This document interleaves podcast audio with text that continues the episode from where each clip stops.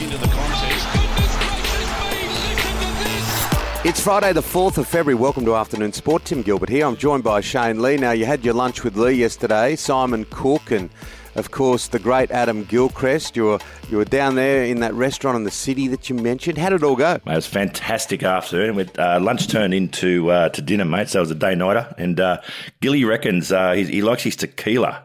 And he swears by the fact that he has a tequila every night, and he hasn't got COVID. So we sort of got into that yesterday, and I haven't got COVID this morning, but I've got a searing headache, mate.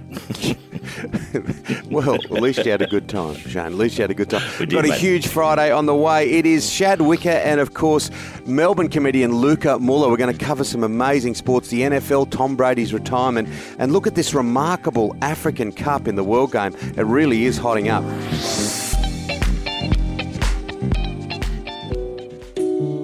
Now, there's nothing like a healthy head of hair. Shane, when I first met you, those blonde flowing locks, well, they had a life of their own. Yes, Timmy. As they say, look after your hair and everything else will take care of itself. Now, I've got something for you too, Timmy, even with that silver fox look. It's called Mane Haircare. Oh, Mane Haircare. I know it. I absolutely love it. Yes, mate. Specialised men's hair care, targeting scalp conditions to stimulate scalp and, over time, improve growth.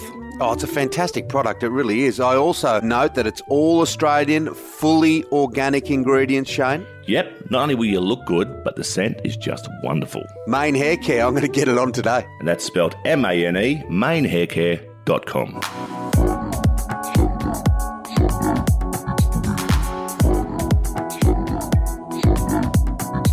Shane, I was watching this game last night, Manuka Oval, the Australian women's cricket team. Again, another, not a nail-biter, but it was a close one in the one-dayers, and it was these young players. Again, it wasn't the Perrys of the world with the ball that did the trick. No, the Aussies won by 27 runs in the end, Tim, which secures the series for them. So they have retained the Ashes.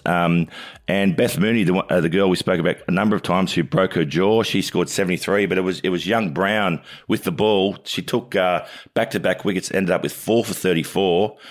She bowls with really good pace, good shape, good outswingers, and she was hitting the edge and also hitting the front pad as well. So, yep, done really well. So the Aussies have a cup in their hands, mate, which is fantastic. Absolutely, and Beth Mooney batted beautifully. She was.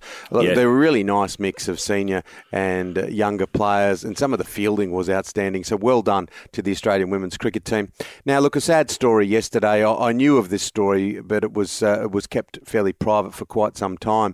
Royce Simmons, the Panthers great, of course, New South Wales great, Australian great rugby league player, has been diagnosed with Alzheimer's. And I tell you what, Shane, in 30-odd years of doing this, he's got to be in the top area of the list of best blokes I have ever met. So I just want to wish Royce all the very best. And if you listen to and you love our podcast, if you ever hear any option to help out with some fundraising in and around what Royce is trying to do, get on board. Yeah, no, I'm actually related to Roy Simmons. I don't know if you know that, Timmy. He's my mum's first cousin. So I met him many moons ago. But it's sad news, particularly when he was read the article where he was saying to his grandkids, "Look, Pop, Pop's not going to know who you are in a few years' time, but I still love you." And it brought a tear to my eye. That. Yeah, beautiful guy, Royce Simmons. So we wish him all the very best. Coming up next, in a change of pace, it is Brisbane comedian Chad Wicker.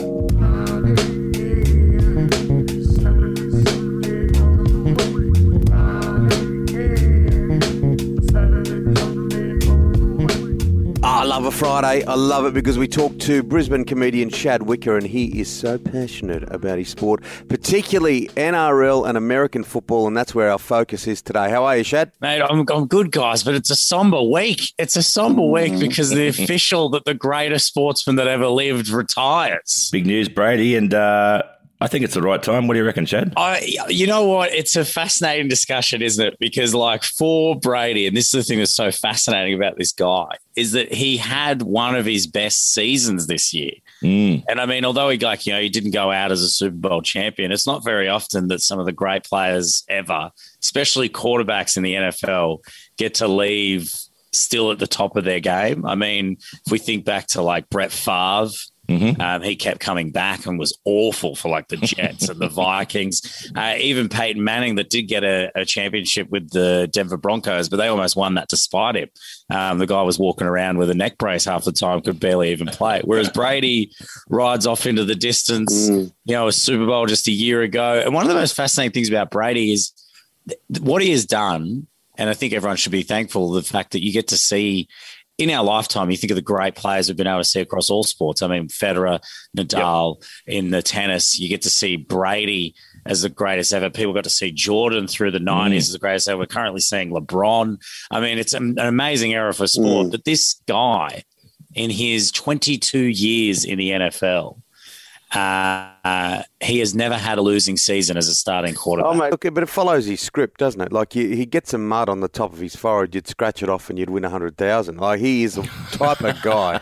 He just has, you could almost call the Midas touch the Brady touch, because he has made things work. It was interesting to see during the week, though, he holds grudges, doesn't he? He didn't thank anyone at the Patriots. Or like, it was very interesting to see his closing speech. He is a machine. I think it's interesting, the Patriots one. I understand what people are saying about that, but I also feel like, you know, he wrote 3-4 pages thanking the Patriots when he left there a little while ago. I think what we'll see is that his jersey will get retired. I think you'll see him at Gillette Stadium at some point, turning back up and watching that thing get hung up in the rafters. But I just want to give you a quick one, just if everyone already knows how amazing this guy is. But the best thing about Brady, I reckon, is that he's had 3 Hall of Fame careers. Yeah, I mean, the guy's won 7 Super Bowls. It's more than any NFL franchise has won. And also, after turning 37, right, he's retired at 42, 43. 44. Well, he turns 44, but 37. He turned 37. He won 4 Super Bowls and was 17-4 in the playoffs, but was never a top 3 paid quarterback. He always took pay cuts to keep a team together. It's an unbelievable career for a guy that's like, no one in any sport, I think, is as determined. I'm still tipping a comeback, mate. I'm still tipping a comeback, I reckon. Really? Yep. No, you watch. Mark my words.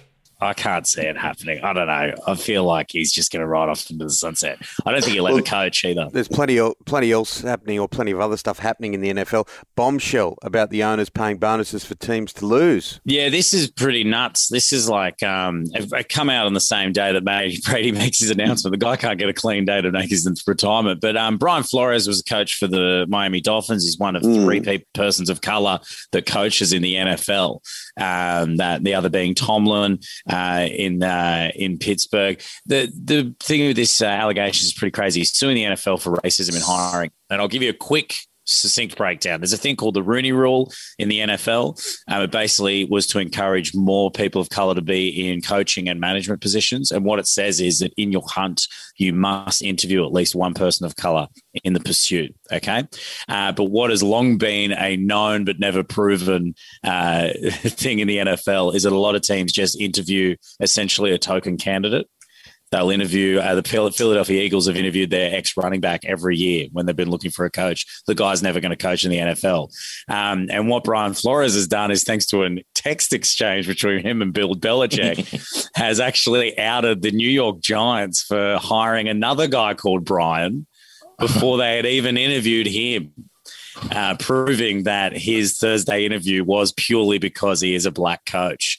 Wow. It's pretty damning to some of these teams. He's also got some information about some great players that are now coaches interviewing him while drunk or hungover, not even taking the interview seriously. And then is the bombshell about the owner of the Dolphins allegedly offering him $100,000 to lose a game, all games, so that they could get a higher pick in the draft. It rocks the foundations of your sport. That's to say that owners want to lose. And it also, some people are saying it might steer the NFL to do what the NBA had to do in the 80s, which was create a lottery system so you couldn't tank your season. Yeah, exactly. Hey, this Washington football team announced a new name. I've got a new name as well, mate. Oh, mate, I love this story so much. They are a rival for my Dallas Cowboys. You get 2 years to try and decide a new name, and you're like, you can't stuff this up. You've got to get it right because the back The background to that, of course, is the Redskins, the new world that we live in. They saw that as inappropriate, so they were just called the Washington football team, and they needed to get a new name. Well, I mean, if you're going to call yourselves Washington football team, after 1 year, you need to change your name. If you've had it for 2 years, that's pretty much your team name now. There are a lot of options. They hit a lot of roadblocks with copyright and whatnot. A lot of college teams in the NFL owned some of the names that they wanted. What they ended up going with, and apparently it was down to the Admirals or the Commanders, is they went with the Commanders, and immediately trending on Twitter after it was announced was everyone realizing that the nickname for that team would, of course, be the Commies. The red uniformed team in the NFL, and their nickname is the Commies, and they represent Washington, D.C. Now, mate, just quickly, I love it. What about your Dolphins? Wayne Bennett, he's starting to swirl. I don't think you'll have a team that likes him by the end of it, but he might have a decent team at the Dolphins by the time they start assembling next year. Man, I'll tell you what, we're worried we're going to get this big marquee signing, but this forward pack's starting to look pretty nice. Nice mix of senior players, a bit of size up there. You and I were saying this, well, we were all kind of saying this a few weeks back when we were getting a little bit worried. This is probably going to be a side that's going to aim to bring a lot of young guys in. And a controversial opinion of mine, I feel like outside backs are a dime a dozen in rugby league. I don't think that it's hard to find that many good ones out there. So I reckon this is great, building up the forward pack. I will make a prediction, though. Reece Walsh will not play as the Warriors after next season. I think that he will be one of the big, big targets for the Dolphins to bring back over to Australia when that contract starts to expire in New Zealand. Wouldn't that be amazing? That'd be unbelievable. Shad, it's always good to chat, my friend. And we're going to have even more to talk about next week. Have a good one. Super Bowl's coming up, boys. Can't wait. Chicken wings, here we come. Here's my prediction for the Super Bowl, guys. I'm doubling down, all right? Bengals by 3. It's going to be another walk-off field goal, about 40 seconds to go. And I reckon he's going to slot it from about 45 yards out. Not even an easy kick. McPherlis is the greatest player in the NFL right now, now that the GOAT has retired. If you get that, you're a McGenius. Coming up next on Afternoon Sport, he's a very funny man. He loves his Melbourne Demons. It's Melbourne comedian Luca Muller.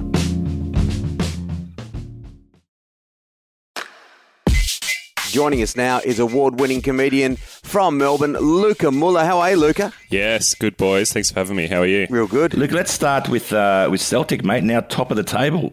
Ange is on fire. Yeah, absolutely. Former Socceroos coach, Ange Postecoglou, very popular in Scotland right now, going better than a deep-fried haggis. He's killing it. It's amazing, isn't it? And I'll tell you what, the Socceroos could do with him, Luca, couldn't they? The way that they're going this week, I mean, there's every single chance that we won't get to this World Cup. Yeah, it's looking pretty grim after that 2-2 draw. It's going to be pretty slim chances of getting through, but at least some Aussies are having success in football somewhere in the world. Now, look at what's happening in the African Cup. So the African Cup of Nations soccer tournament is getting to the pointy end now. Senegal is already into the final, and they'll play either Cameroon or Egypt. And it's been a bit of a roller coaster tournament, to be honest. There was copped some negative flack at the start for some low crowd numbers, and then there was news came out that the Gambian team were having to sleep 6 people in a room due to some organizer little mistakes there, not booking enough hotels. And then there was an incident where a referee blew the whistle at 85 minutes, so 5 minutes too early, and then everyone walked off and they said, hey, game's not over. You got to get back out there. They went back out there, and then he blew it at 89 minutes, so still a few minutes too short. But through all that, it's been a pretty good quality of football. So the final will be on Monday morning, our time, and I reckon it'll be a cracker. That ref must have had a hot date, I reckon. Yeah, but look, everything that could go wrong went wrong early, but it's really just gained momentum, hasn't it? I still remember, and I know we go back a little while now, but the Sydney Olympic final when Cameroon beat Spain. I mean, some of the African football teams are just off the charts. They are phenomenal. Absolutely unbelievable. Now, UFC, mate, it's going to be a hot couple of weeks. Yeah, there's some great fights coming up. There's a bit of a big Aussie versus Kiwi showdown coming up next weekend in a middleweight title fight between Israel Adesanya and Robert Whittaker, which should be Very exciting for me. It is a rematch. So they fought before a couple of years ago at Marvel Stadium in front of 57,000 people, which I was one of. It was a very good day. So, yeah, Izzy managed to get the KO in the second round in the first time, but he hasn't quite looked the same since then. He's held on to the title, but hasn't been in as hot a form, where Rob Whittaker, the Aussie, has looked great. He had that loss and everyone was starting to question, is he down and out? Is his career over? But he's put together 3 wins in a row since then, and he's looking good. And I can't pick it. I think it's going to be a red-hot fight. Will Izzy get the KO again? Will Rob use his improved wrestling and get it done? Or is Izzy going to take revenge for Trevor Chappell's underarm ball? How's it going to go? Hey, Luca, what's on for the weekend, mate? Any gigs coming up? Yeah, a couple gigs this weekend. I'll be at Club Voltaire in North Melbourne tomorrow on Saturday. And then again on Sunday as well, actually. Should be all right. What about if you get your crystal ball out here, Luca? Mad Melbourne Demons fan. Can you guys go back to back? We need to get the prediction. It's February. We can almost smell the liniment. It's not just around the corner. Well, this week, actually, I was lucky enough. I have a mate who I hadn't seen for about a decade, but he actually works at the D's as a stats analyst. And it was his day to have the cup, the Premiership Cup, with him. And he was kind enough to reach out to me and asked if I wanted to meet up and have a touch of it. And so... What about the cup? Oh, boom. So, yeah, I reckon that's a good omen. And I think things are good. Things are looking good. Luke, you got a touch. Thanks, mate. We'll talk to you soon. Thanks, boys. See ya. That's it for Afternoon Sport today. Make sure you hit follow or subscribe wherever you listen. Big thank you to our guest today, Chad Wicker, and to Luca Muller. Thanks to our sponsors. Yeah, fantastic sponsors in Mane Haircare. That's M-A-N-E, manehaircare.com. And, of course, our wonderful producer, Dan McHugh. We are back Monday with your Daily Dose of Sport. We'll see you then, guys. Take care. John O'Brien is a legend of Australia's beer industry.